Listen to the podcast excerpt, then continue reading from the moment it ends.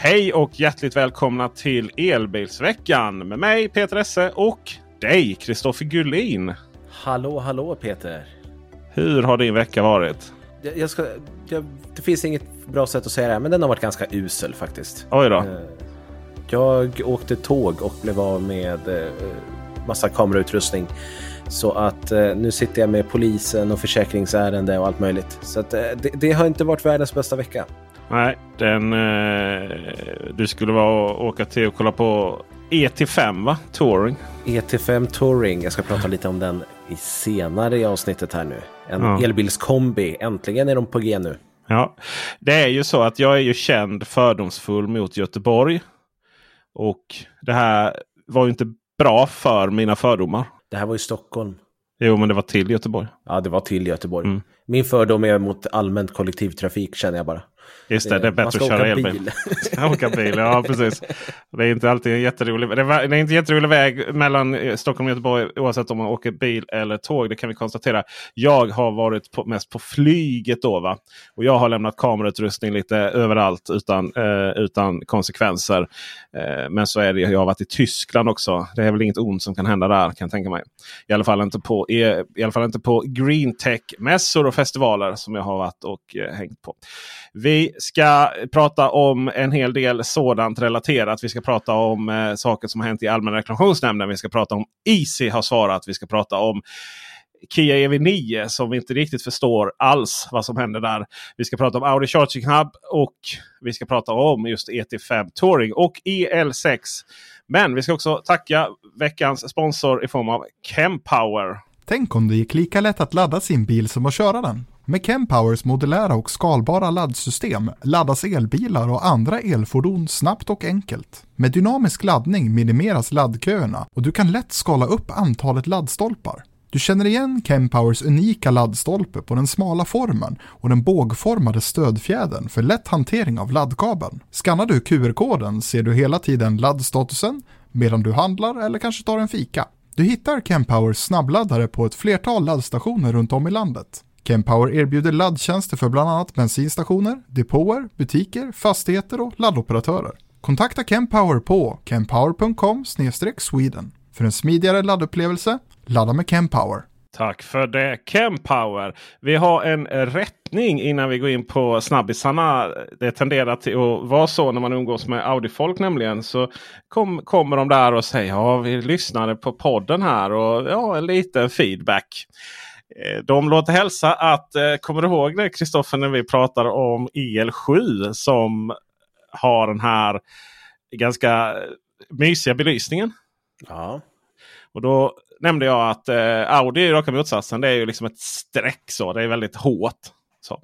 Men de låter hälsa att det finns ett belysningspaket att köpa till så att det blir även lite mjukare med Ambilight. Liksom. Att Det är klart att det är ett tillval.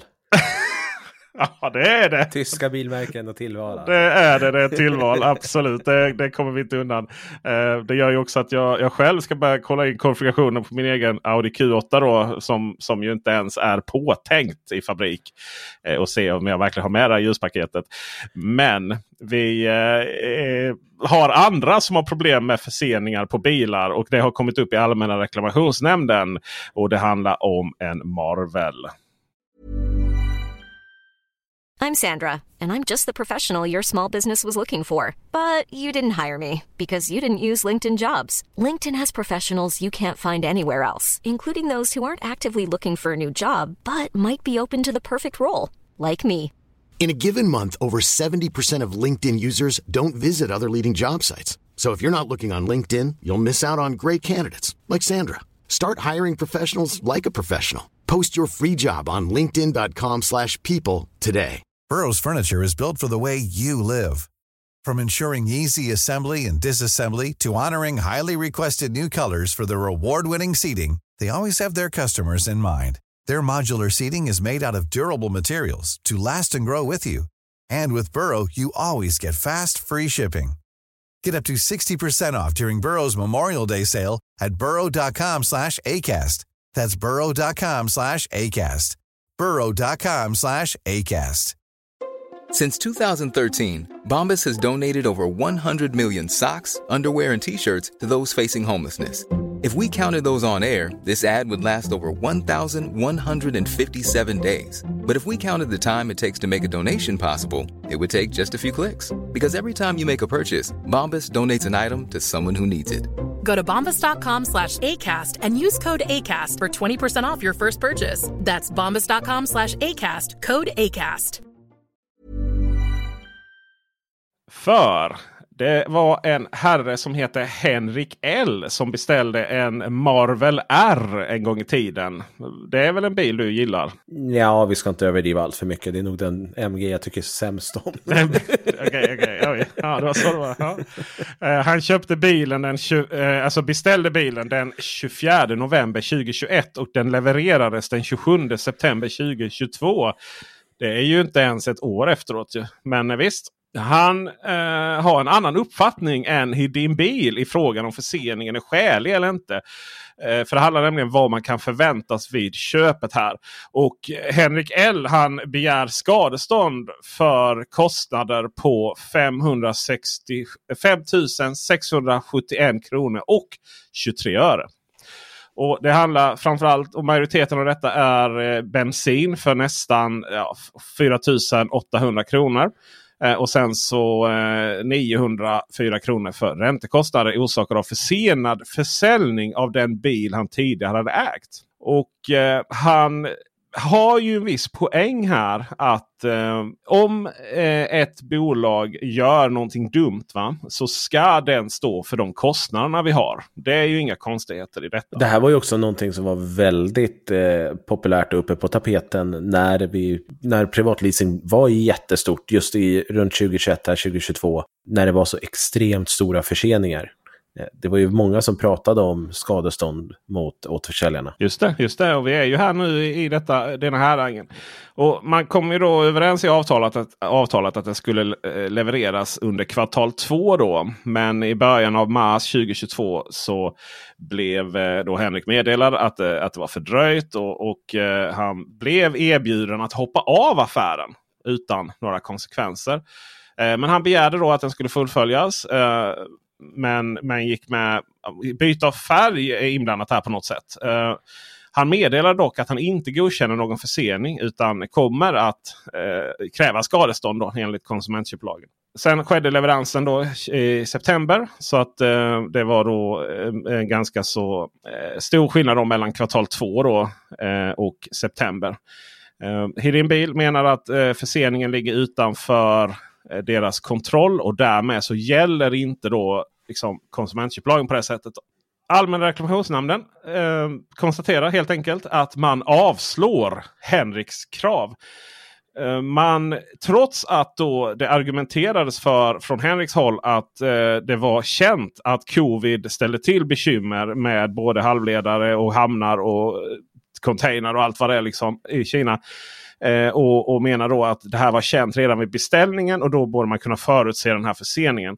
Eh, men Allmänna reklamationsnämnden menar då att covid ställer till det något så frenetiskt runt om i världen och att det var, är faktiskt ingenting som går att eh, Hedin bil kan inte belastas för det och därmed avslås kravet.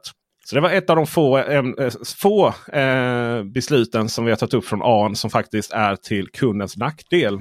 Men där har ni det. Jag tror att många återförsäljare gav en lättnadens suck när det här beslutet kom.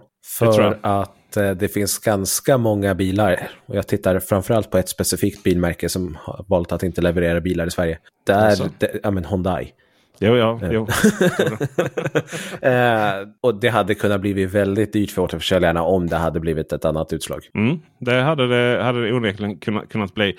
Eh, sen är frågan om Hyundai-förseningarna är utanför deras kontroll. Med tanke på att det har levererats jag tror bilar att, till andra Jag tror delar. att det är utanför återförsäljarens kontroll. Jag tror att det är centrala Hyundai. Jag ställde frågan i ett annat ärende som vi ska ta upp nästa eh, vecka. Som jag fortfarande håller på att reda i här. För jag får inte riktigt svar från alla, alla delar. Men det var en som har fått... Eh, han skulle ladda bilen två timmar och det slutade med en, en räkning på 11 000 kronor. Då, som vi håller på att re, re, reda ut. Och där ställde jag frågan eh, vem, vem, ska man, eh, vem ska man kontakta i det fallet? Eh, vem ska man liksom dra för Allmänna reklamationsnämnden om det kommer så långt? då? Är det, är det den som är betalningsoperatören som i detta fallet eh, var Parkster? Eller ska man gå på markägaren som i detta fallet Uppsala kommun faktiskt?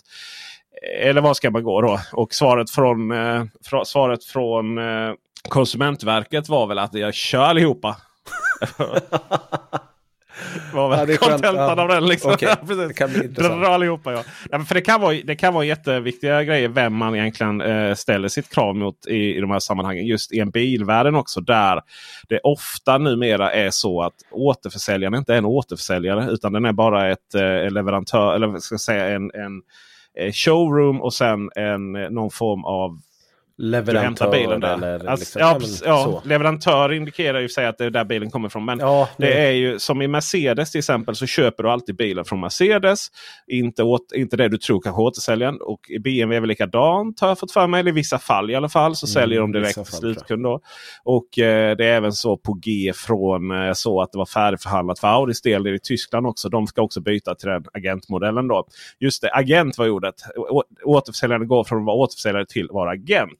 Eh, vi eh, har ju haft lite AN-relevans eh, också när det kommer till Easy då som är vår nästa punkt här. Det är också uppe faktiskt anmält till Allmänna reklamationsnämnden av flera som vi håller på att följa. Vi har inte fått något, eh, något slutgiltigt beslut i den frågan ännu. Men det är nära om jag har förstått saker rätt. Eh, men Easy själva har ju svarat till eh, Elsäkerhetsverket hur de ska då åtgärda de här boxarna som redan finns installerade ute hos svensken. Det är ju nämligen så här att det finns lite olika parallella saker som händer här. Easy kommer, Easy Home, den laddboxen, den kommer aldrig få säljas mer. Alltså den kommer de inte kunna fixa i, eh, någonstans i Europa här nu. För det, eh, norrmännen hade ju chansen då, alltså norska motsvarighet till Elsäkerhetsverket hade ju, eh, hade ju chansen att stoppa det här. då. Det vill säga att försäljningsförbudet inte skulle gå igenom i hela EU och EES. Och EU och EES är ju EU och eh, kan vi EES-länderna, Kristoffer. Det är ju Norge då naturligtvis. Ja. Och det är ju eh, är det Island kanske? Island Kan vi tänka oss det? Va? Ja. Och sen så måste det ju vara Liechtenstein också. Det är jag helt övertygad om. Ja, vi har ju Schweiz är ju inte med i EU. Schweiz är inte heller med i EES ska sägas. Så de är, eh, de är helt... De är, de, är, de är inte med i någonting. Men, men eh, när vi säger då i de här sammanhangen eh, EU och EES så är det eh, jag fick faktiskt upp listan här samtidigt som jag pratade. Det är Island, Liechtenstein och Norge ihop med EU-länderna. Det är därför vi också säger så här att Sverige har ju alltid den näst tyngsta elbils, eller förlåt, den näst tyngsta elflottan i eh, Europa säger vi ju. Eh, eller EU med undantag Liechtenstein som har ännu tyngre. De, de har ännu mer lyxiga bilar. Vi har ju bara tunga bilar för vi kör runt i Volvo V80. V, V80 vad säger jag? Volvo V- V80 alltså. V, Ja, det- Den har nog aldrig funnits. Confirm. Volvo 850 tänkte jag och sen eh, v, V70. Så.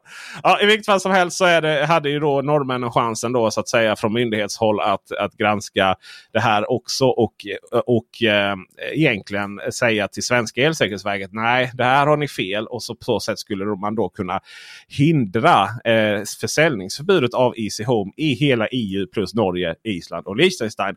Men i och med att norska elsäkerhetsverket inte är korrupta då så, eh, så kom man ju fram till exakt samma, samma slutsats. då. Man till och med skrev att vi hade verkligen hoppats att svenskarna hade fel då. Men vi kan inte komma fram till någon, eh, vi, vi kan inte komma fram till någon annan, annan eh, åsikt eller eh, beslut än det som redan är gjort. Och därmed så gick försäljningsförbudet igång då över hela EU och EES den eh, 15-16 juni. Sen så skall det ju, och detta var ju liksom byråkratiskt då. Sen ska ju varje myndighet köra igenom det i varje land också. Och där konstaterar norrmännen att de kommer i alla fall vänta tills svenska förvaltningsrätten har sagt sitt. Då. Den kommer ju med all sannolikhet eh, att inte eh, som förändrar då det här beslutet ifrån eh, Elsäkerhetsverket. Och anledningen att, eh, anledningen att vi är ganska säkra på det, det är ju att man inte upphävde det temporärt. Då. För det kan man göra. Man kan upphäva beslutet temporärt om det är troligt att det kommer att förändras. Eller att det är osäkert att det kommer förändras. Och beslutet är till så himla stor nackdel för bolaget. Och det får man ju säga att det här beslutet är ju till himla stor nackdel för Easy. Eh, men eh, då måste det också vara I kombination med att det kan vara lite osäkert om det här domslutet. Och det verkar ju då att det inte är det. I vilket fall som helst så har då, eh, och det är ju liksom boxar framöver då. Så att de boxarna kommer inte få säljas framöver. Men för att lösa den biten så har ju Easy tagit fram en ny eh, laddbox. Då. Eh, kan vi gissa att den använder komponenter ifrån de eh, stora lager de har, de gamla? Jag vet inte, det är bara en gissning. Men vad jag inte gissar är att de eh, har ett förslag på lösning på de existerande installerade boxarna. Och denna lösningen, Kristoffer, hur ska de lösa det? De ska byta ut alla laddboxar och skicka ut elektriker. Nej, vänta, nej, vänta, det var så, nej, så var det inte. De ska skicka ut ett klistermärke, så var det. Så var det. Oj, ja, det man, man får ironera, ironisera, heter det. Ironera, det låter, låter, låter som någon om man urinerar och ironiserar på samma gång. Man får ironisera lite för det här är så konstigt nästan. Svaret på frågan då från Elsäkerhetsverket, de hade 11 punkter som skulle åtgärdas. Det är att på de stora punkterna, det vill säga det här med att sakna en jordfelsbrytare extern UFI-sprytare. så är svaret att eh, vi hävdar fortfarande att det inte behövs. Okej, okay? då anser man att det är löst. Och detta är ju liksom själva en av kärnfrågorna. På eh, frågan om till exempel IP-klassning så är man överens med Elsäkerhetsverket att det skedde ett misstag där ifrån Isis håll. Man skickar in fel testprotokoll på fel laddare. Så den, den, den gick ut. Eller den, den eh, punkten är faktiskt borta. Det här med problematiken med IP-klassningen, det vill säga väderskyddet. Och bara för att vara tydlig där, det var så att eh, Easy Home är IP55-klassat, precis som de sa, bara att de sa inte det till Elsäkerhetsverket. Man sa till Elsäkerhetsverket att boxen inte hade klarat IP54-klassning. Precis, men den gör det. Det vet man inte, för det är inte testat. Nej, okej. Okay. Men det var inte heller det som... Det här är jättekomplicerat. Hela den här IP54-klassningsgrejen, det var bara ett resultat av att Easy hade skickat in papper när de skulle svara på massa andra saker. Så skickade de in testprotokoll som visade att boxen inte klarade IP54. Men Elsäkerhetsverket hade aldrig testat det själva. Okay eller ja, de testar, Elsäkerhetsverket testar ingenting. Men eh, de institut som Elsäkerhetsverket använder sig av. Och nu då när man, och det enda som har hänt är att man har konstaterat att nej, den, det testprotokollet det, det var fel så vi stryker det. Men det är inte så att den är testad för IP-klassning. Men det är också så att e boxar behöver inte vara IP54-klassade. Det räcker med att de är IP44-klassade. Så det där är ju ingen... Alltså, mm, det är ju, men det kanske inte är den boxen man ändå ska sätta i, i, eh, i ett sågverk där det regnar. Liksom. Eh, I vilket fall som helst så, eh, så var det, man anser också att de här, eh, för det var ju sig själva som hade skickat in att avstånden till relä, mellan reläerna är för korta. och det anser man att man nu har skickat in nya testprotokoll som visar att de inte är det. Det där tycker jag är lite fascinerande. Det där tycker jag är mest fascinerande. För det är så lite så här, men är det för kort avstånd eller är det inte för kort avstånd? Ta fram en linjal liksom. Ja, det var det jag tänkte säga. Det borde, inte det, har inte det med fysikens lagar att göra? Kan man skriva om fysiken? Ja, alltså Ja, nej, den, den måste jag gräva eh, djupare i då. Eh, för det vet jag faktiskt inte exakt hur det där... För det var ju också en sån grej som aldrig testades. Utan det var bara Easy själva som visade att det var för korta, för korta avstånd då via testprotokoll. Och då har man skickat in ja, nya testprotokoll. Okay. Ja, det ska sägas att den här rapporten då som man skickat in den är extremt eh, sekretessklassad. Eh, så det är mycket, mycket sådana här svarta svarta rutor eh, över olika information. Som, eh, det är som man begär uf, ut ufo-dokument från Pentagon. Liksom. Det, är så här, det, är bara, det är bara svart överallt. Så, eh, så det kan ju finnas saker där som förklarar det här. Men det är inget som, som vi har läst. Då. Så då har man ju då har man löst vissa då, så kallade hårdvaruproblem med nya testprotokoll som visar att det inte är hårdvaruproblem. Man har löst det här med geofisbrytare genom att fortsätta hävda att det här är inget problem. Och Sen har man då löst alla andra problem med eh, bristande dokumentation och bristande märkning på den. Med att då eh, uppdatera dokumenten och sen inom nio månader från och med nu så skall man också ha skickat ut klistermärken med bättre märkning till alla e isägare. Så man kan sätta dem så man ser då vad det är för typ av specifikationer på den. Det här är extremt förenklat. Men här tror jag att man kommer framförallt inte acceptera svaret om jordfelsbrytaren. För det, det, är det, som är, det är det som har varit kärnan i det här hela tiden. Och alla andra då, jag återupprepar då, det finns många som säger ja men liksom Zaptec Go och Wallbox Pulsar Herringe Pro, eh, Pulsar Plus. Den, de är ju typ samma konstruktion. Eh, sådär lite förenklat. Jo, fast de skriver i sin, i sin installations att du ska ha en extern UFS-brytare. Eh, så att det har och ju det, installerats. Det vägrar alltid. Easy lägga till på sin Easy Homebox.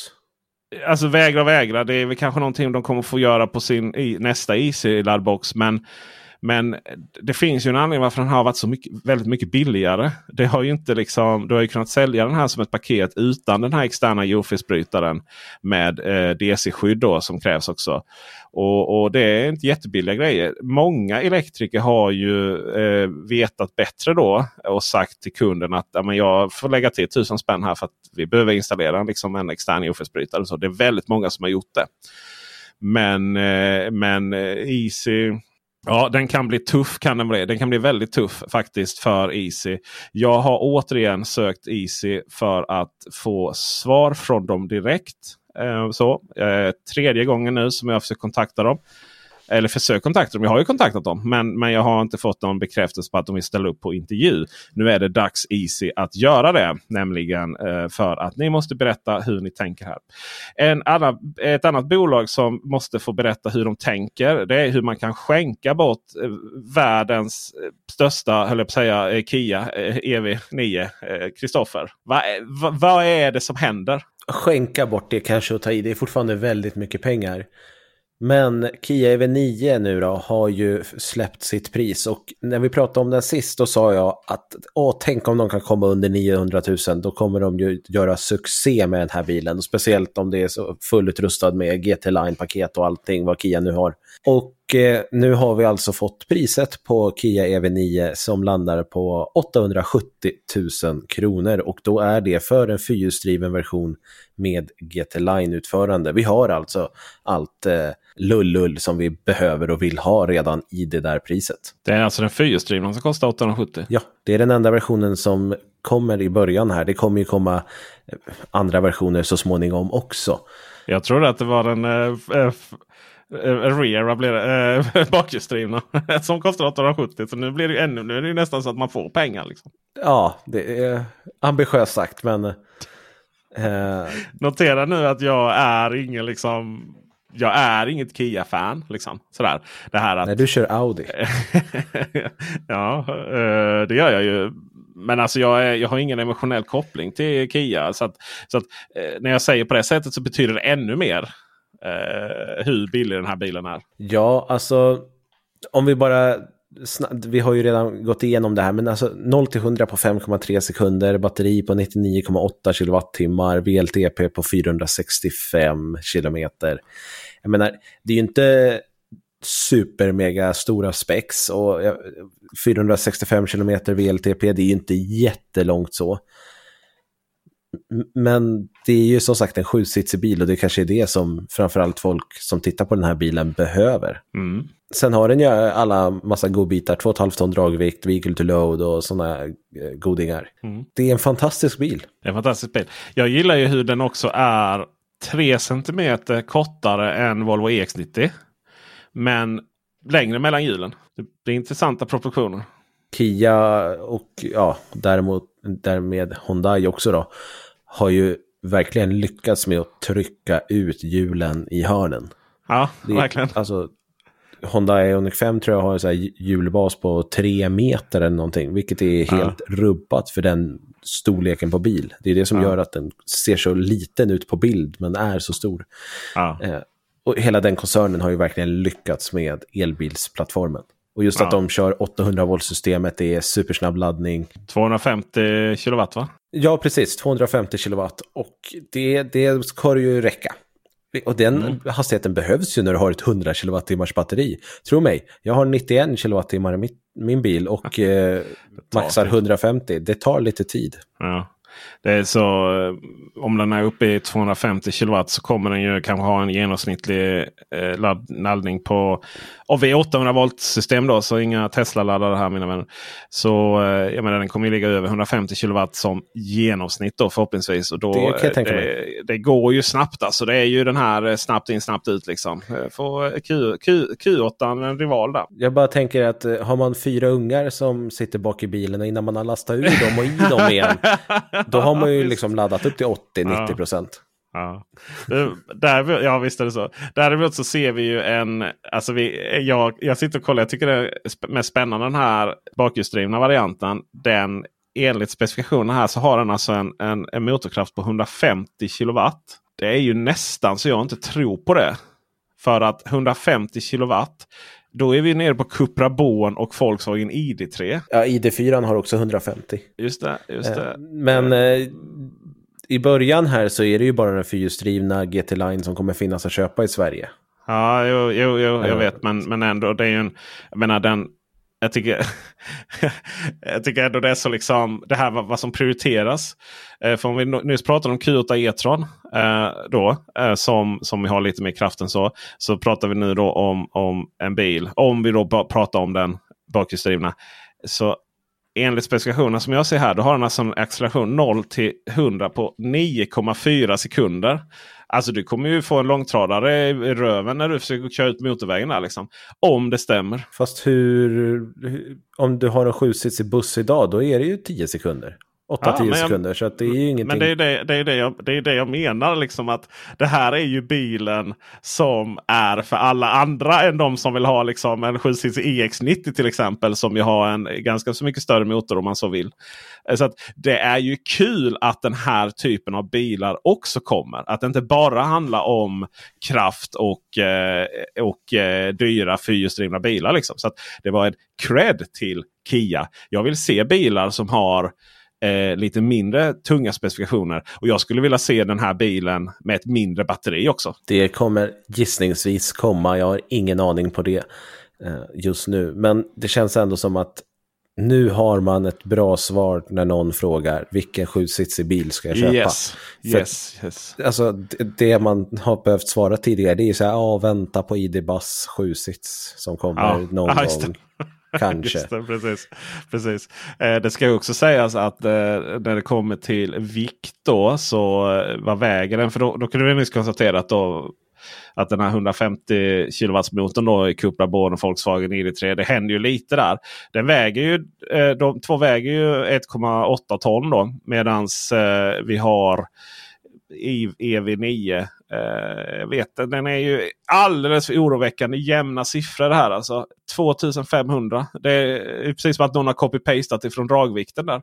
Men, så, det är väl bara siffror som vi har på, från eh, liksom pressmaterial än så länge. Ja, det är ja. ju ingen som har fått ta tag i bilen så att säga. Nej, det är ju så. Absolut är det så. Volvo EX, EX90 då kan vi konstatera väger 2,8 ton. Då. Så det är rätt, eh, så att det är klart, Volvo EX90 behöver ju rätt mycket mer kraft för att flytta den containern från Göteborg. Har ju också större batteri än vad Kia har. Just det, så är det, så är det ju. Men det, du har ju rekord på... Eh, jag kollade på eh, det här med hur långt de kommer då också.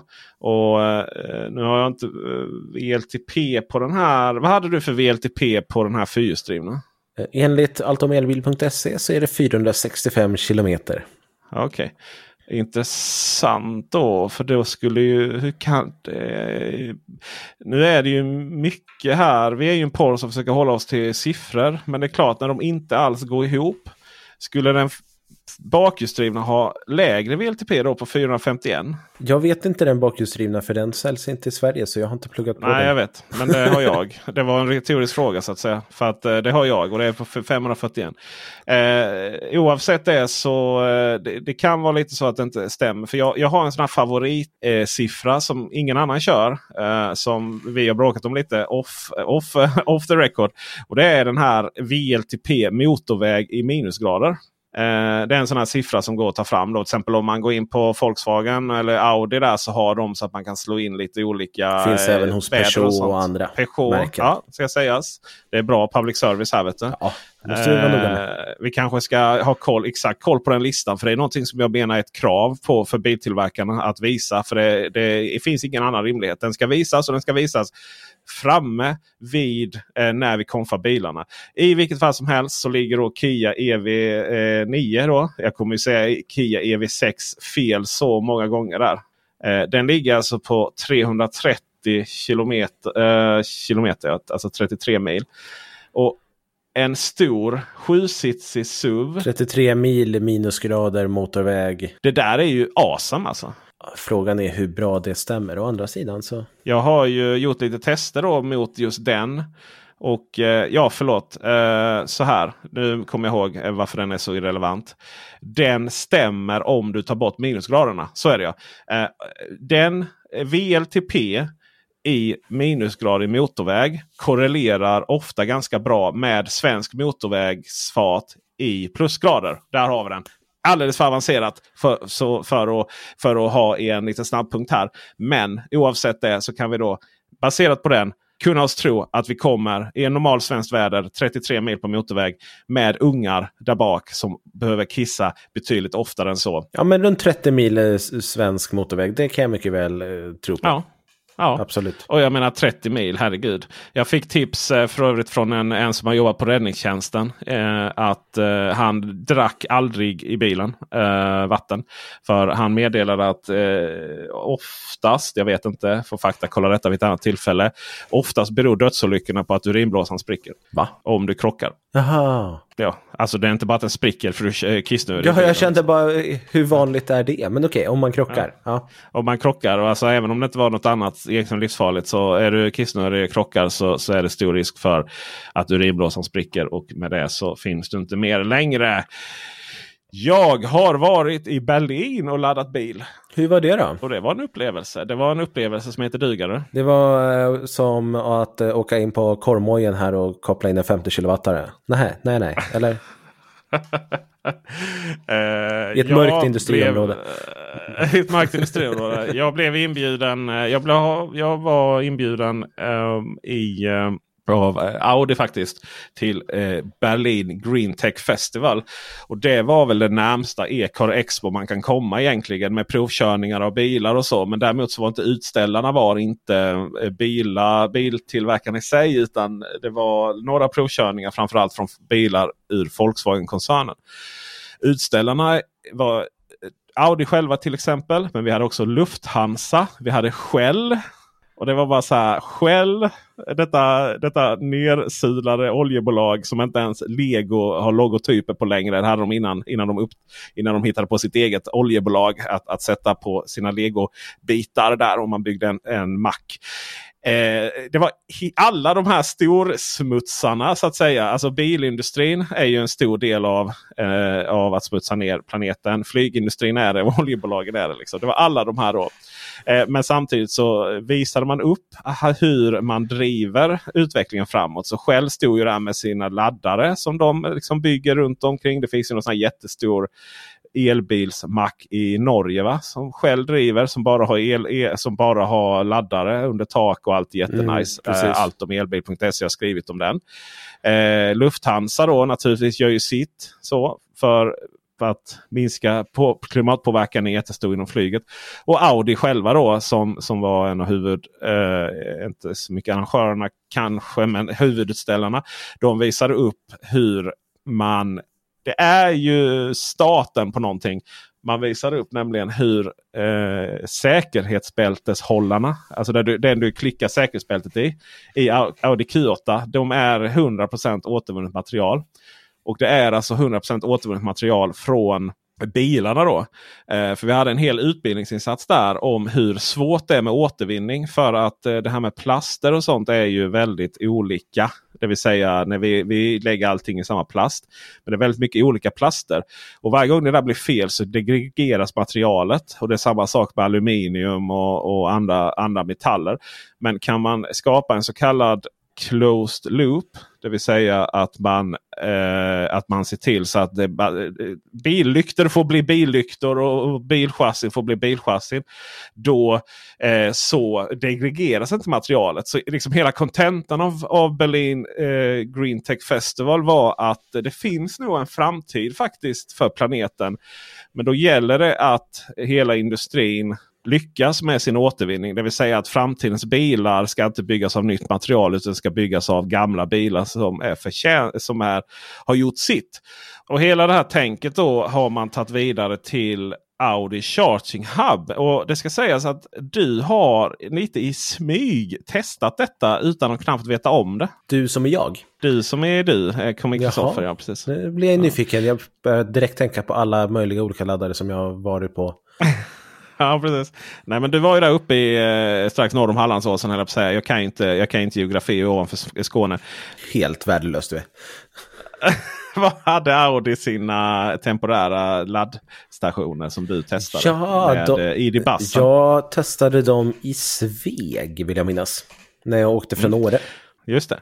det. De har ju sina så kallade Power Cubes som kombinerar laddaren. Och det är Hypercharger för övrigt. Japp. Eh, som, som känns igen ifrån eh, Recharge har de i Ljungby vet jag. Och vi har OKQ8, nej förlåt, eh, Circle K har de i Linköping bland annat. Circle, Och så finns det militärt. Ja. Det är ju de som är så här att du måste hela tiden trycka på massa knapp, eh, en knapp för att få fram din laddstation och sånt där. Precis. Eh, och, och där är du måste välja vilken laddare du är utan att du vet riktigt vilken kabel som är markerad och så blir det bara jättekonstigt. If you're looking for plump lips that last, you need to know about Juvederm lip fillers. With Juvederm Volbella XC and Juvederm Ultra XC, your lip look, whether it's subtle or bold, can last up to one full year with optimal treatment and no additional maintenance. Find a licensed specialist and see if it's right for you at juvederm.com today. That's J U V E D E R M.com. Add fullness to lips in adults over 21 with Juvederm Volbella XC or Juvederm Ultra XC. Do not use if you have severe allergies or a history of severe allergic reactions, or if you're allergic to lidocaine or the proteins used in Juvederm. Tell your doctor if you have a history of scarring or taking medicines that decrease the body's immune response or that can prolong bleeding. Common side effects include injection site redness, swelling, pain, tenderness, firmness, lumps, bumps, bruising, discoloration, or itching. As with all fillers, there's a rare risk of unintentional injection into a blood vessel, which can cause vision abnormalities, blindness, stroke, temporary scabs, or scarring. For full important safety information, visit juvederm.com. Ready to pop the question? The jewelers at BlueNile.com have got sparkle down to a science with beautiful lab grown diamonds worthy of your most brilliant moments. Their lab grown diamonds are independently graded and guaranteed identical to natural diamonds, and they're ready to ship to your door. Go to BlueNile.com and use promo code LISTEN to get $50 off your purchase of $500 or more. That's code LISTEN at BlueNile.com for $50 off. BlueNile.com code LISTEN. Hi, I'm Daniel, founder of Pretty Litter. Cats and cat owners deserve better than any old fashioned litter. That's why I teamed up with scientists and veterinarians to create Pretty Litter. Its innovative crystal formula has superior odor control and weighs up to 80% less than clay litter. Pretty Litter even monitors health by changing colors to help detect early signs of potential illness. It's the world's smartest kitty litter. Go to prettylitter.com and use code ACAST for 20% off your first order and a free cat toy. Terms and conditions apply. See site for details. Even when we're on a budget, we still deserve nice things. Quince is a place to scoop up stunning high-end goods for 50 to 80% less than similar brands. They have buttery soft cashmere sweaters starting at $50, luxurious Italian leather bags, and so much more. Plus, Quince only works with factories that use safe, ethical, and responsible manufacturing. Get the high-end goods you'll love without the high price tag with Quince. Go to quince.com slash style for free shipping and 365-day returns. Burrow's furniture is built for the way you live. From ensuring easy assembly and disassembly to honoring highly requested new colors for their award-winning seating, they always have their customers in mind. Their modular seating is made out of durable materials to last and grow with you. And with Burrow, you always get fast, free shipping. Get up to 60% off during Burrow's Memorial Day sale at burrow.com slash ACAST. That's burrow.com slash ACAST. burrow.com slash ACAST. Just det. Just det. Eh, så det är de, eh, de eh, dåliga gränssnittet har man ofta. Eh, dock inte i, i här då, för då, de har faktiskt gjort om sitt egna gränssnitt här. Men eh, det är inte det som är poängen. Utan poängen är ju att allting sitter ihop i en kub då, ihop med batterier. Så att laddaren får sin effekt ifrån batteriet. Får sin ström då ifrån batteriet. Och batterierna är ju uttjänta Audi E-tron batterier. Och det ska sägas, oj, i Audi e-tron har inte funnits så länge. Hur kan de vara uttjänta? Eh, nej, det är alltså uttjänta eh, batterier från testbilar som de har kört sönder där i Ingolstadt. Eh, och eh, det som de sa, jag kommer inte ihåg exakt procenten där, men vi pratar ju om när batterierna är, och det kan ju också vara batteri som inte är uttjänta utan det är bara att bilen... Ja, liksom. precis. Det är, så, det är så jag har tolkat det. liksom exakt. Men det, det, man, det de har konstaterat då är ju att när, när de här batterierna inte duger för bilarna längre. Då har de ju så 80% kapacitet kvar. Som, och då duger de fantastiskt till det här. Uh, och Audi Charging Hub är så mycket mer än att de bara satt ut de här uh, powercuben sen så som man gjort för Kristoffer så han kunde ladda i Sveg. Utan själva Audi Charging Hub är då eh, fasta platser, då, inte temporära. Som de bygger upp på parkeringar. och det de då eh, försöker göra är att de försöker hitta platser där det finns mycket Audi-ägare. Inte helt oväntat. Och Det vet de på grund av att de har ju data, anonymiserad data på vad deras bilar befinner sig. Eh, för det är ju en del av när du kopplar upp jag kan ju själv se var min bil befinner sig. så att säga. Så de var väldigt, de var väldigt noga med att säga att det är anonymiserat. Det förstår jag. Så de har hittat ett, ja, det är väldigt viktigt. Så. Eh, då har de hittat en plats i Berlin och de har hittat plats eh, på flera olika ställen i, i Tyskland och i Salzburg som ju är i Österrike. Då, precis förbi Tysklandsgränsen. Um, det är för övrigt roligt att när du, när du kör i liksom Salzburgsområdet då kan det vara så småvägar som liksom går ut och in där. Så du liksom passerar gränsen lite hela tiden då bara genom att svänga. I vilket fall som helst så finns de på lite sådana ställen runt om i Tyskland och på något ställe i Österrike. Då. Eh, och Man ska bygga i München här framöver. Men jag var i Berlin. Och Det som är viktigt när de sätter upp de här eh, laddarna det är att de laddplatserna. Det är att du ska kunna gå och sätta dig och käka eller eh, ta en kaffe eller jobba eh, bredvid. Då. Så i, in, i eh, Nürnberg så eh, där har man byggt en egen lounge. Och så finns det lite automat och sådär. Du kan få kaffe och lite, lite, eh, lite mm, fika och sånt. Uh, men uh, Eh, ofta så är det så att eh, till exempel i Zürich och Berlin och Salz, eh, Salzburg och, och eh, även de kommande i Frankfurt, Bremen och München. Så har man bredvid ett någon affär eller någonting. Och i Berlin så har man bredvid en saluhall nästan kan man säga. Som du både kan köpa mat och eh, sitta och käka väldigt gott kan jag säga. Väldigt väldigt gott var det. Courtesy of Audi där kan jag säga. Och det som eh, är nice med det, det är att när de sätter upp de här. I och med att de är batteriberoende då, alltså powercubesen. Så behöver du inte ansöka om att eh, få tillgång till nätet. För det är ju problem till exempel här i Malmö med Tesla. så har de ju, När de hittar olika platser då, eh, som markägare kan upplåta Eh, sina Tesla-laddare med. Då måste de ansöka hos Ion i detta fallet om att koppla in sig på nätet. Och det kan ta ett halvår att få, den, att få det svaret. Och då kan du få ett nej. Sådär. Men här, här så kopplar de ju bara in sig eh, med någon trefaskabel antar jag då, till, eh, till den här butiken. Och, eh, och när då så ser de ju till med internmätning då att när eh, det finns tillgänglig, att, eh, till, finns tillgänglig då ström effekt till eh, att ladda upp batterierna. Då laddas de upp. Och när det inte finns det, ja då laddas de ju inte upp då. Liksom. Och sen så klarar ju de här batterierna att ladda ungefär 30 bilar då per per dag. Även om det, du inte skulle få någon ny ström. Men de, de småladdas ju hela tiden. Då. Så, och det är ju faktiskt ett, och det är det som är det, det centrala i detta tycker jag. Sen att det var jättestora laddplatser. Du kan, du, du kan till och med om du sitter i rullstol så kan du för en gångs skull faktiskt själv ladda bilen. För att, alltså jag kommer ju knappt, när jag ska ladda på Ionet ibland så liksom jag kommer ju knappt ur bilen så tjock som jag är. För man måste parkera så nära ladd, ladd, eh, själva mm. laddaren. Liksom. Och så slår man upp eh, dörren i någon eh, stolpe där. Eh, så, jag, jag behövde faktiskt inte betala för det eh, när jag lämnade in min E-tron. Eh, det var inte tillräckligt stor uppslag.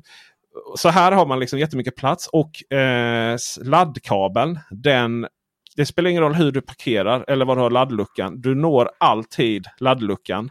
För det är en stor, och det är inte för att kabeln är jättelång och tung. Utan det är för att det är en stor arm som den hänger i. Som du kan gå runt med. då. Eh, för eh, den här eh, Hypercharge-skärmen den är dynamisk så att du kan trycka på en knapp så den sänks ner till rullstolsnivå. Mycket bra. Eh, och gränssnittet är Audis själva så det är inte så lika taffligt som Hypercharge gränssnitt. Det är mycket mycket billigare att ladda för Audi-ägare. Den är nere då på 3 eurocent. Medan övriga får betala 5 eurocent. Och Kristoffer, här kommer det. Du kan alltid betala med kreditkort. Nej, det tror jag inte på. Nej, det är för bra för att sant. uh, men då kostar det ju 5 eurocent. Liksom. Men det är ju klart, 5 eurocent uh, allt, uh, sen Tänk om allting är en konspiration. Tänk om det är Audi som tvingade Ellie att höja priserna för att det skulle se så billigt ut när man kom till Audi Charging Jag tror inte att Audi har den makten. Men det, jag tror inte heller det. jag tror att du ger dem lite för mycket cred nu.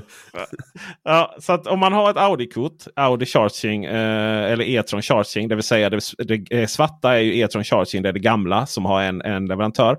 Och sen det vita nya, det är ju Ellie som är leverantör. Har du det så, och, och är Audi-ägare, då laddar du alltid billigt. Alltså det spelar ingen roll om du Eh, om det står Ellie på det. Du laddar inte med Ellie-priser utan du laddar med Audi-priser. Du kan om du är Audi-ägare kan du reservera laddaren. Ja, det tycker jag är dumt. Det tycker jag är riktigt ja, jag nice. Förstår det. Jag, jag tycker att det är dumt. Är, I min värld ska det bara vara först till kvarn. Jag tycker naturligtvis att, att, att det inte är, är jättesunt att du kan reservera bara för att tillhöra viss biltillverkare. Jag tycker det är coolt att de har löst reservation av en Hur laddare. Hur har de löst det då? Måste man vara... måste man vara... Har, du, har du inte sett min video? Det går ju upp en sån här, eh, du vet. Har du släppt en video sån här... Jag har inte hunnit. nej, nej. Det, det går upp bokstavligt talat ett fysiskt hinder.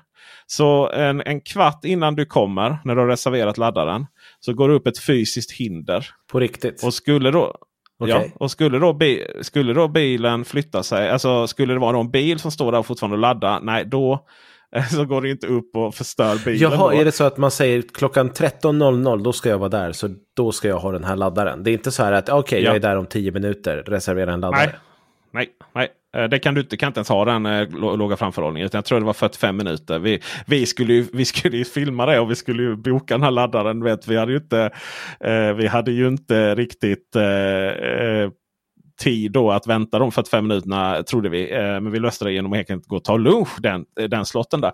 Men så vi, vi, vi fick boka 45 minuter framöver då och sen så efter en halvtimme då så eh, gick vi ut och då kördes den upp. då.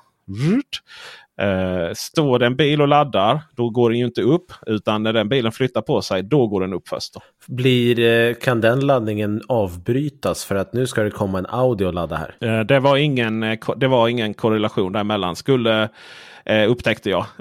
alltså det vill säga bokningssystemet är ett helt eget system och laddningssystemet är ett helt eget system. Skulle det vara så att någon bara parkerar bilen där och ge blanka fan i, i någonting. Eh, så kommer ju den platsen vara, eh, den kommer ju vara upptagen. Även om den är bokad. Sådär. Så, så Det var inte så att det kommer stora larmsignaler här. Bara flytta på dig. Liksom. Däremot så i Nürnberg så har de ju egen eh, där har de personal på plats som liksom ta hand om det. Där kan du till och med lämna nyckeln till den personen så den eh, kopplar in bilen. Sen ställer du sig och så, eh, sitter och jobbar i loungen. Och sen när bilen är färdigladdad då flyttar den personen bilen och lämnar tillbaka nyckeln till den som sitter och jobbar. Sen kan du sitta och det vill jag ha. Det, ja, det, det kände jag direkt bara. Ja tack. Ja, Gud vad skönt. Ja, tack. Ja. Ja, tvättar du, tvättar du så här, så tvätta gärna framrutan också. Ja men absolut. Det, skulle, ja. det är en service jag gärna betalar för. Om man var markägare längs autobahn eller för den delen längs E6 här i, E4 eh, i Sverige. Då hade jag ju lätt öppnat. Då hade jag, då hade jag, slått mig, eh, då hade jag ringt till Harrys på elmacken. Bara, ska vi göra något ännu större? Och så ska, hade man liksom öppnat en liten restaurang. Och så hade man, hade man personal där som tog hand om bilen. Och tvättade bilen medan du satt och käkade. Så kommer du ut en halvtimme, 45 minuter senare. Du har ja full laddning igen, bilen är nytvättad. Tvättat. Allting ja, är bara prima. Du har inte behövt eh, ja. bry dig om laddstrul eller någonting för det var det någon annan som ja. löste. Liksom. Och så ligger det kanske en godispåse bak till barnen och, ja, och så vattenflaskor. Alltså, tänk vilken premiumkänsla. Ja, då skulle man ju kunna betala 7 kronor kilowatten. Liksom. Visst hade man det... gjort det? Ja, precis. Ja. oh, liksom, du vet, gratis tvätt om du laddar, om du laddar liksom 45 minuter. typ så. Um, ja, så det var en uh, upplevelse. Sen är det ju allting som... Alltså Audi de har ju en viss uh, design också. Det är ju väldigt så här metall och perforerad plåt. Alltså lite som deras handel och sånt också. Så det var en väldigt unifierad, unifierad upplevelse. eh, helt klart positivt överraskad. Ska vi prata om Göteborg? Eh, på tal om att vara positivt överraskad. Ja, nu vill jag verkligen får veta se- om vi var positivt överraskade. Positivt här, överraskade. Om, Hur- Ska vi börja med den tråkiga bilen? Eller tråkiga, det är ju den bilen som ska bli eh, den stora volymen, eh, tror Nio. Nio EL6 har lanserats. Det här är en bil som är lite mindre än EL7. Den är inte lika lyxig. Den ska vara lite mer Tesla Model Y-storlek eh, så och lite mer konkurrent där. Eh, EL7 som både du och jag har kört och vi har pratat om i podden, den har ju luftfjädring och det är, det är lite mer Q8 eh, konkurrent så, även om den inte når helt upp där. Medan EL6 är ett steg ner, det är ingen luftfjädring, den är inte lika snabb, inte lika gott om utrymme och så. Jag har fortfarande 0 till 100 på 4,5 sekund, så det är inte hela världen så. 529 kilometer VLTP-räckvidd. Och eh, vi har motor på 360 kilowatt, fyrhjulsdrift som standard. Sådana saker. Eh, dragkrok har du också. 1200 kilo, lastvikt 75 kilo. Massa sådana här standardsaker. Och rent siffermässigt så sticker den inte ut något märkbart ut. Utan det är ju just i utrymmet som man märker att det är nio. För nio, för mig i alla fall, har ju blivit väldigt synonymt med stort och rymligt baksäte. Och det är det verkligen i EL6. Jag hade ju Kristoffer från Allt om elbil eh, med mig. Och han är ju ganska lång, är han 192 eller något sånt. Nej, provocerande välproportionerlig man alltså. 192 är väl över snittet i och för sig. Jo, men alltså han är ju... Ja. nej, ja. Eh, Vi tar det i nästa podd. Att vara Kristoffer eh, från alltomelbil.se. han upplevde att baksätet var bra. Och det, det säger ju en del med tanke på att han upplever det inte i någon annan bil. Eh, sen har ju han också valt att anpassa sig liksom eh, med just sin längd. Eh, jag som är 180 och känner mig som en liten myra bredvid honom, jag satt ju riktigt bra i det där baksätet. Och eh, det är inte många baksäten som jag har suttit bra i. Ofta så är det ju väldigt höga knän och det upplevde man inte här. I förarmiljön så är det ju mycket samma som i övriga nio bilar, ingenting konstigt. Eh, det fanns ingen bakrutetorkare på bilen. Det är ju standard på bilar nu för tiden av någon all På... EL6. Åh herregud. Ja, jag satt för det. Jag satt så hur, hur, hur den såg ut framför mig. Den är ju... Det känns ju som att den kommer samla på sig rätt mycket skit där bak. Den har ju en vinge där och, det, och där uppe och så är det ju ganska sluttat tak. Och det behövs ju inte för aerodynamik och allting. Men det roliga med det är ju om vi går till den bilen som faktiskt är intressant, ET5 Touring. Den har ju samma bakruta, samma vinge, men den har bakrutetorkare. Då blir man så här, men jaha, så en bil behöver inte, den andra bilen behöver... Ja, vad är det vi, vad är det vi behöver bakrutstorka till? Det, är en sak som, det här med att vi inte har torkare på sedaner, det är ju bara båg. Alltså, när det spöregnar där bak ser man ingenting. Nej. Och många menar ju på att ja, men, eh, skåpbilar har ju ingen, det är klart att det funkar. Ja, det är klart att det funkar, men vem har någonsin tackat nej till att se bättre bakåt? Ja, det är ju och skåp. Alltså då har du ju förväntningar. Det, Jag- det, var, ju, det var ju det dummaste jag Jag någonsin vet hört. eh, när jag eh, pratade om Hyundai Ioniq 5 i, så var det någon som kommenterade att eh, ja, men, det, det behöver man ju ändå inte. Man ser ju ändå genom backspelarna. Förvisso, men det är ju bara dumt att tacka nej till mer eh, sikt. Fast, alltså, jag har sett många som av någon outgrundlig anledning missar blåljustrafik som ligger precis Ja, bakom. det har man ju sett i trafiken ganska många gånger. Ja. ja.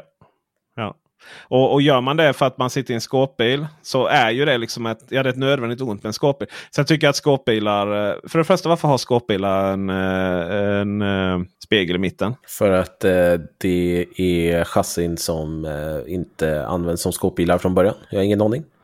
Eller det går, Det det går att kanske att eh, göra om dem till flak. Nissan Aria och många andra, ja så är det säkert. Nissan Aria och många andra har ju eh, faktiskt kameror. Så att du kan trycka i så att backspegeln blir eh, en skärm och så ser du då från bakkameran. Nissan Aria tyckte jag just att den funktionen var ganska dålig. Jag tyckte inte jättemycket om den där. I Renault Megane E-Tech tyckte jag att den var helt fantastisk. Nej, jag gillar inte alls den Aria. Jag vet att det blev någon konstig men vinkel som inte kändes trygg. Eh, men, eh, och sen hade ju den tillräckligt stor bakruta för att man faktiskt såg ut. Så det var bättre. Däremot Polestar 4 har de ju helt. Då har de ju den Ja. lösningen. ju. Den borde de ha alltid. Nej, det är klart man ska ha en backspegel. Herregud vad dumt. Och man vill kunna se ut. Och, och nästa är ju det här med liksom smuts som stänker upp på bakrutan. Och eh, det, det spelar inte så stor roll vilken vinkel det är där faktiskt. Men jag tror höjden har väl en viss skillnad. Ja, det finns säkert massa saker som spelar in. Men ja. just i stunden när det kommer mycket snö, när det kommer mycket regn eller någonting. Då hinner det inte rinna undan. Och då är det skönt att ha en arm som löser det där. Och det är ofta då jag saknar det. Ja, det är typiskt så att man saknar regnhjälpmedlet när det regnar. Ja, ja men precis. Eh, och jag vet inte om det bara regnar i Sverige och inte i något av de andra länderna, Kina eh, och Korea som framförallt som vi eh, klagar mycket på här nu. Men, men så är det nog. Jag tror inte vi har, det liksom, visst det finns ju, finns verkligen sjufallssäsong och sånt ju naturligtvis. Men det här att vi, eh, att vi traska så mycket motorväg i dåligt väder. Det är nog en ganska nordisk grej tror jag. Ja, vi är ett ganska stort land som inte har så mycket folk. Så att då blir det ju väldigt mycket landsväg. Men ska vi prata lite om ET5 Touring istället? Det gör vi, mycket roligare. 0 till 100 på 4 sekunder. 560 kilometer VLTP-räckvidd. Bilen är 4,79 meter lång. Och eh, det är som sagt en elbilskombi det här är ju det som vi har väntat på. Äntligen kommer kombin. Så gjorde jag en video om det och det först, en av de första kommentarerna var Men gud vad liten, den där är ju helt värdelös. 450 liter kombi har vi. Och eh, den är ungefär i storleksmässigt som en Volvo V60. Men på grund av det här sluttande, kommer vi tillbaka till bakrutan. De har ju en bakruta som sluttar som en V90 ungefär. Vilket gör att vi tappar ju väldigt mycket av det fyrkantiga utrymmet i bilen då. Och väldigt mycket last. Många har ju klagat på V90 att den var väldigt, lite för sluttande bakruta. Och här har man tagit den i ett V60-format. Så att det, det är tråkigt eh, att man har inte maximerat utrymmet i den kombi som man nu gör. Men det är ju kul att det faktiskt är en kombi och, och inte bara massa suvar. Och ET5, det här var, vi, vi körde ju inte bilarna. De fick ju bara stå i ett rum och titta på. Men eh, du har ju kört ET5 så jag gissar att du har lite mer input på hur den här bilen är att köra. Nio menar ju på att det här är ju en kombi i premiumsegmentet. Och eh, alltså kvaliteten känns ju bra. Jag tycker ju om Nios interiör och så. Det är inte så mycket billig plast och det. Men eh, det märktes ju att det var en betydligt billigare bil än EL7 och ET7 som jag har kört tidigare. Ja men det är ju så att eh, ET5 har ju väldigt svårt att hävda sig på marknaden. Vi har egentligen alla nackdelar av att vara ett nytt kinesiskt bilmärke. Men inga av fördelarna från EL7 och ET7. Och du har exakt samma eh, fyllekaja till, eh, till körresultat. Precis, för den här har ju fortfarande LIDA-sensorn på taket och alla 33 och sensorer eller, eller vad det handlade om. Och mm. den har ju också batteribytartekniken. Vi ska prata om lite mer om den sen, för den är ganska intressant med vilka uppdateringar de har. Ja, men, eh, nej, men det är ju så att ET5 är ju ingen, det, det, är inte en bil som jag hittar egentligen ingen. Eh, själva ET5 hittar jag ingen USP med alls faktiskt. Den har, eh, det skulle ju vara batteribyte då om man anser att det är en De kallar det ju sportkupé. Ja, kan de göra. Den är ju inte, den är ju, den är inte skönare att köra än någon annan bil sådär som, så som det står ut. Uh, jag menar vi har typ, typ Atto 3 är ju skönare att köra liksom. Ja, um, fast en sportkupé kanske inte ska fokusera på komfort framförallt. Nej, men jag menar inte riktigt komfort så. Jag menar, där tror jag jag menar körkänsla. Alltså den är ju ganska vagt begrepp. Men du vet när man sitter i en bil och så kommer det ju någon känsla. Antingen av att oj vad den här är rolig och liksom aggressivt köra. Eller oj vad den här är ändå skön att köra över gupp. Ja. Alltså, eller, alltså du vet, du har, ju, du har ju olika saker, olika känslor. Men det, här, det, det, det finns ingenting här riktigt. Det är bara en bil liksom. Så. Ja, det finns inget som står ut. Ja. Eh, om vi nu ska säga det. Sen kan, ju det vara bra, kan det ju vara bra kompromisser. Liksom, att den inte behöver inte stå ut. Men det här är ju inte en bil som heller har en USP av att inte behöva stå ut. Alltså bilar som, som bara ska vara så här generellt jävla genomsunda. Typ Kia-bilar. Liksom. det är ju en USP i sig. Det har vi inte på femman här.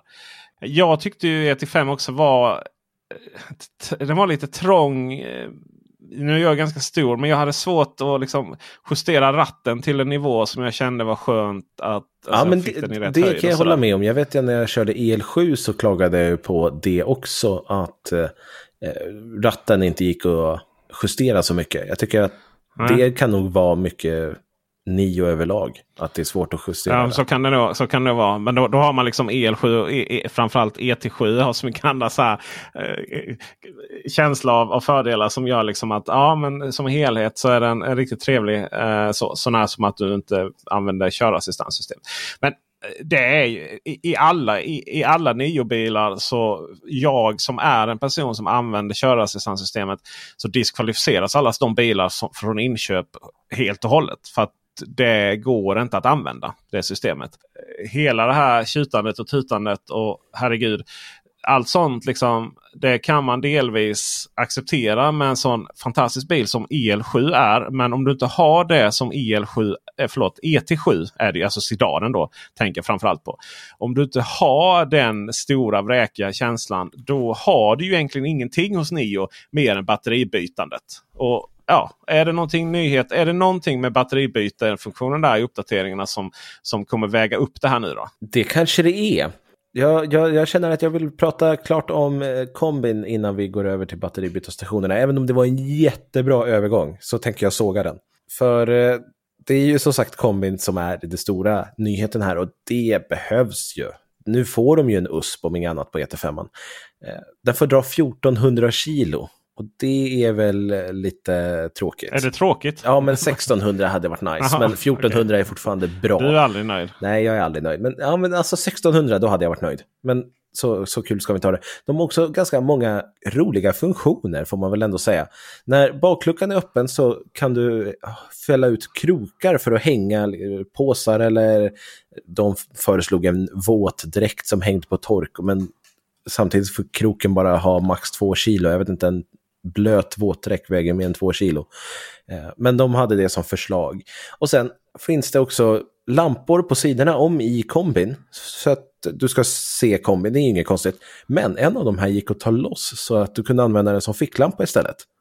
Och det är ju en jättesmart grej. Och sen så kunde du ju trycka och justera där så att eh, den eh, lös med SOS-signalerna istället. Så du har ju alltid en ficklampa med dig i bilen. Det tyckte jag var en smart lösning. Och sen som sagt, batteribytar finns ju även här. Priset då börjar på 576 000 kronor. Det är ett bra pris. Ja, men nu är det nio så då är det exklusive batteri, förstår du.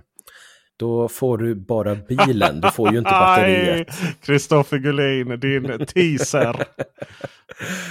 Vill du ha batteri, då är det 75 kilowattimmar för 706 000 kronor. Eller om du vill ha ett 100 kilowattimmars batteri så är det 816 000 kronor. 816 000? Då får du en kombi med ett 100 kilowattimmars batteri. Fast Nio vill ju att du prenumererar på batterierna och då är det 1800 kronor för 75 kilowattimmars batteri eller 3000 kronor för 100 kilowattimmars batteri. Utöver de här 576 kron 000 kronorna då. Hur, hur lång är ET5? Har vi den?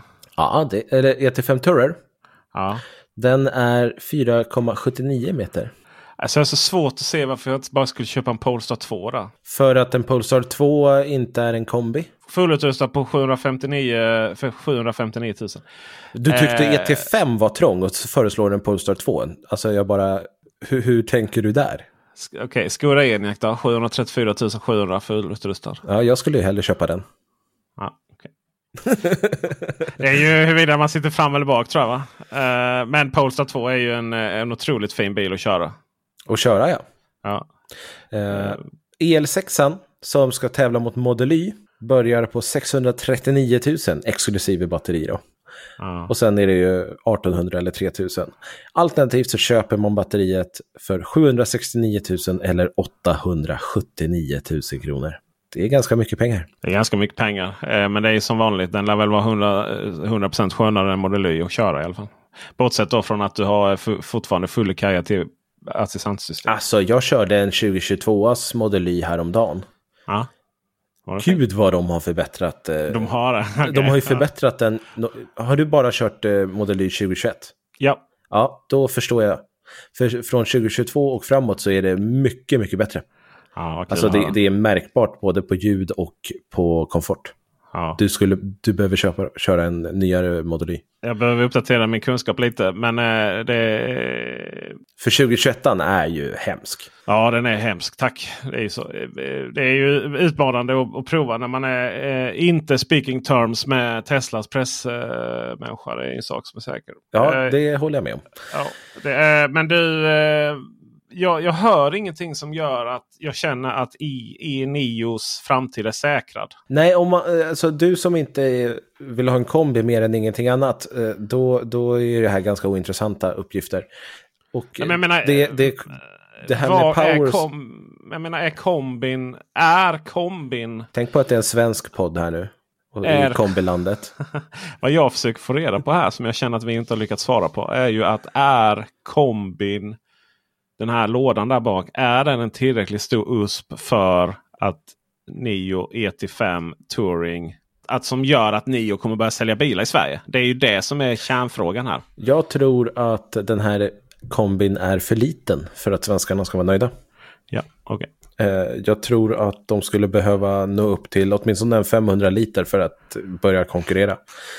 Eh, Jag tror att 450 liter, visst, och sen har du ju, det är ju bara upp till hatthyllan, sen har du ju, Fast den slutar rätt hårt ju. den slutar Sen. rätt hårt. Ja, och det är ju det. Och eh, då ja. tappar man ju mark. Ja. Eh, Jag tror helt enkelt att kombin är för liten och sen att det är ett kinesiskt varumärke som gör att vi svenskar kommer inte våga köpa den här bilen. Nej, för vi köper, om vi ska köpa en kombi från, från ett kinesiskt varumärke som är lite, ganska liten. Då har vi alltså MG. Det är ju MG5, absolut, men det, det är ju helt olika bilar.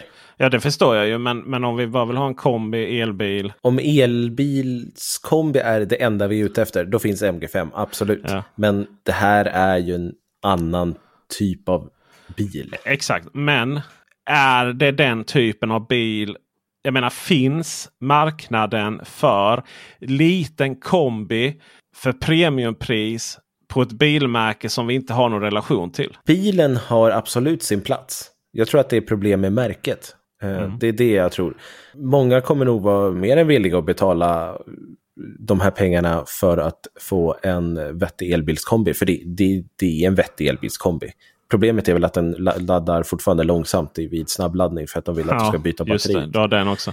Eh, Du, men- vi, vi, har, vi är ett år ifrån att eh, ID7 kombi ska lanseras. Ja, men eh, den ska visas upp nästa år och så kanske den kommer börja levereras 2025. Den här kommer du kunna få innan 2023 är slut. Okej, ja, nej det är ju en fördel. Sen om man bor i Stockholm så är det massa bra nya grejer med Nio här nu. För att nu ska de komma med nya powerswaps i Stockholmsområdet. Vi får en i Enköping om bara en, två veckor. Vi får en i Stockholm Frihamnen Eh, runt augusti tror jag det var. Och också runt augusti-september så får vi i Arlanda stad. Så tre nya i Stockholmsområdet. Vilket gör att bor du i Stockholm utan möjlighet till laddning så kommer du kunna köpa en Nio och åka och byta batteri för att tanka istället. Det där, Kristoffer Gullin, tror jag är lösningen. På så mycket. För det har jag insett här nu att de här att, att, att byta batteri längs motorvägarna på det här sättet som, som man gör eh, med eh, Mantorp och Varberg och Varberg, Mariestad. tack. Och... Exakt. Det, där, det, där är ju, det, det handlar ju så mycket om att mm, hur ofta gör vi det? Och när vi gör det så ska vi, väl- vill vi ändå stanna och eh, ta en kaffe. Och det var som när jag testade min. Jag körde in där och jag var ju väldigt nördig. Så att jag fick ju parkera först min, min EL7 och eh, gå på toa och sen köpa kaffe och sen köra in där samtidigt som appen tjatar att det är min tur nu. Att jag måste köra in annars missar jag min tur. Alltså, ah, hela det momentet tog ju längre tid än själva batteribytet. Men att, att, att köra liksom för att du behöver eh, få, få att, att du kör runt i Stockholm där och du behöver eh, eh, helt enkelt eh, som tidigare då, om man har bil i Stockholms innerstad. Du behöver köra och tanka någonstans där eh, helvetestimmen någonstans efter att du har lämnat och hämtat barn och så vidare. Där är det inte så himla eh, skoj att ställa sig och ladda i 30 minuter. Att köra då till Frihamnen och byta batteri det är ju, det är ju hur, lyckat som helst. Ju. Så det tror jag mycket på. Det tror jag väldigt mycket på faktiskt. Ja, bra, och bra jag, jobbat. håller med, jag håller med. Det är ju det jag har sagt hela tiden. Liksom, att de behöver ju komma in i städerna. Så Ja. att om man inte kan ladda hemma. Jag menar, jag som pendlar till Stockholm tre, fyra dagar i veckan. Hade jag en Nio skulle kunna bara svänga förbi och byta på vägen hem eller någonting sånt där. Jag menar, vadå ladda hemma? Skiter jag fullständigt i för att nu Ja. är mitt problem löst. Liksom. Ja, ja, ja, hade du, hade, ja, visst, du hade verkligen löst det direkt. Ja, ja, Alltså. på en gång. Ja. Eh, men, jag ska inte säga men som att det är en stor grej för att det kommer inte vara aktiverat vid start. Men den här i Frihamnen kommer vara en 3.0, Nio Power Station 3.0 någonting. Och det är nya uppdaterade saker som ska kunna ladda byta batteriet på fyra minuter istället för fem minuter. Så de har fått ner det där. Det. Man har också eh, byggt, den nya stationen är större så man får plats med 20 batterier istället för 13 som det är idag. Och här kommer din coola grej. De har möjlighet att använda den här stationen som ett batteri för nätet. Snyggt! Snyggt! Den Snyggt. möjligheten finns med 3.0-stationerna så att de kommer kunna använda de här 20 batterierna som finns för att avlasta nätet i Stockholm om det skulle behövas. Det kommer inte vara aktiverat vid start. Eh, jag vet inte om de kommer göra det ens, men när jag pratade med deras eh, power, head of power eller vad hon hette, hade för titel, då berättade hon det att den möjligheten finns med de här nya 3.0-stationerna. Ja, det är snyggt. Eh, eh, Som en lastbalansering av elnätet. Precis. Eh, Det kan man dessutom få rätt mycket pengar för.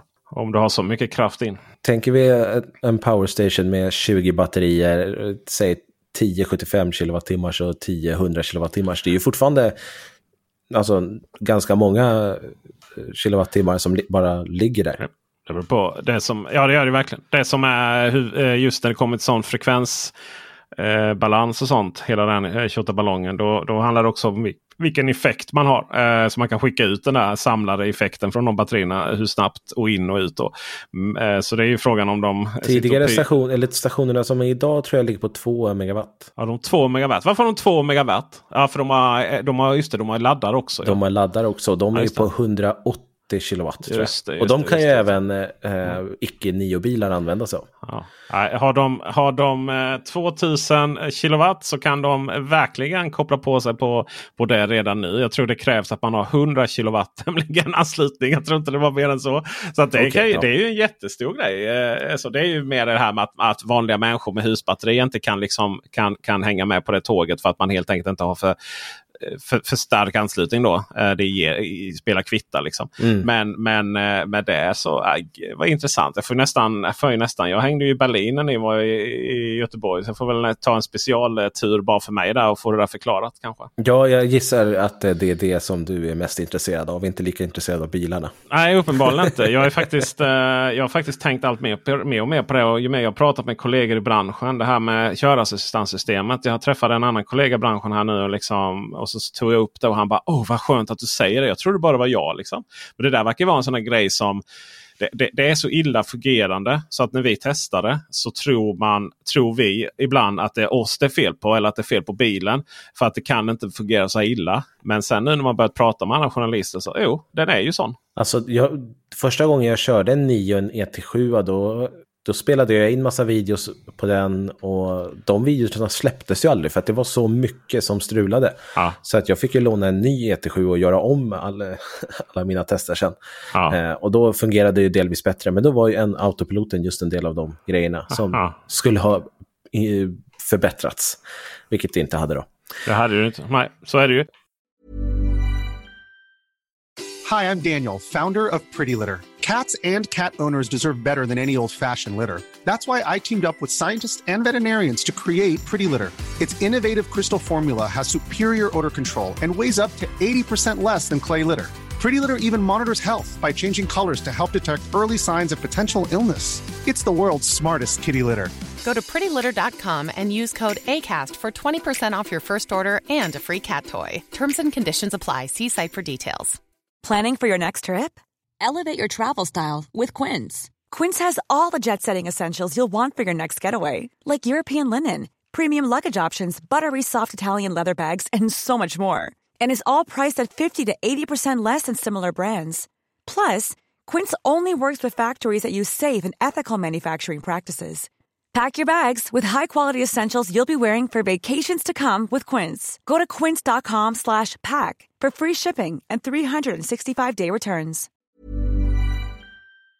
Vet du vad som inte har förbättrats heller? Uh, vår dåliga timing på Yes. det här med tid. Vi är Japp. helt värdelösa på Vi det. ligger över 18 minuter här. Eh, Eller ja, 16 i alla fall. Men Så det är dags att avsluta. Tack för att ni lyssnade på detta. eh, Denna kära podd. Eh, Vi har också ett tack till avsnittets sponsor som är Campower. Tänk om det gick lika lätt att ladda sin bil som att köra den. Med Kempowers modulära och skalbara laddsystem laddas elbilar och andra elfordon snabbt och enkelt. Med dynamisk laddning minimeras laddköerna och du kan lätt skala upp antalet laddstolpar. Du känner igen Kempowers unika laddstolpe på den smala formen och den bågformade stödfjädern för lätt hantering av laddkabeln. Skannar du QR-koden ser du hela tiden laddstatusen medan du handlar eller kanske tar en fika. Du hittar Kempowers snabbladdare på ett flertal laddstationer runt om i landet. Kempower erbjuder laddtjänster för bland annat bensinstationer, depåer, butiker, fastigheter och laddoperatörer. Kontakta Kempower på kempower.com sweden för en smidigare laddupplevelse. Ladda med Kempower. Tack för det KemPower. Ni hittar Kristoffer på kristoffer.elbilsveckan.se och mig på esse.elbilsveckan.se. Ni hittar också alla avsnitten på elbilsveckan.se. Show notes där. Och med det tackar vi för visat intresse. Hej! Hej på er.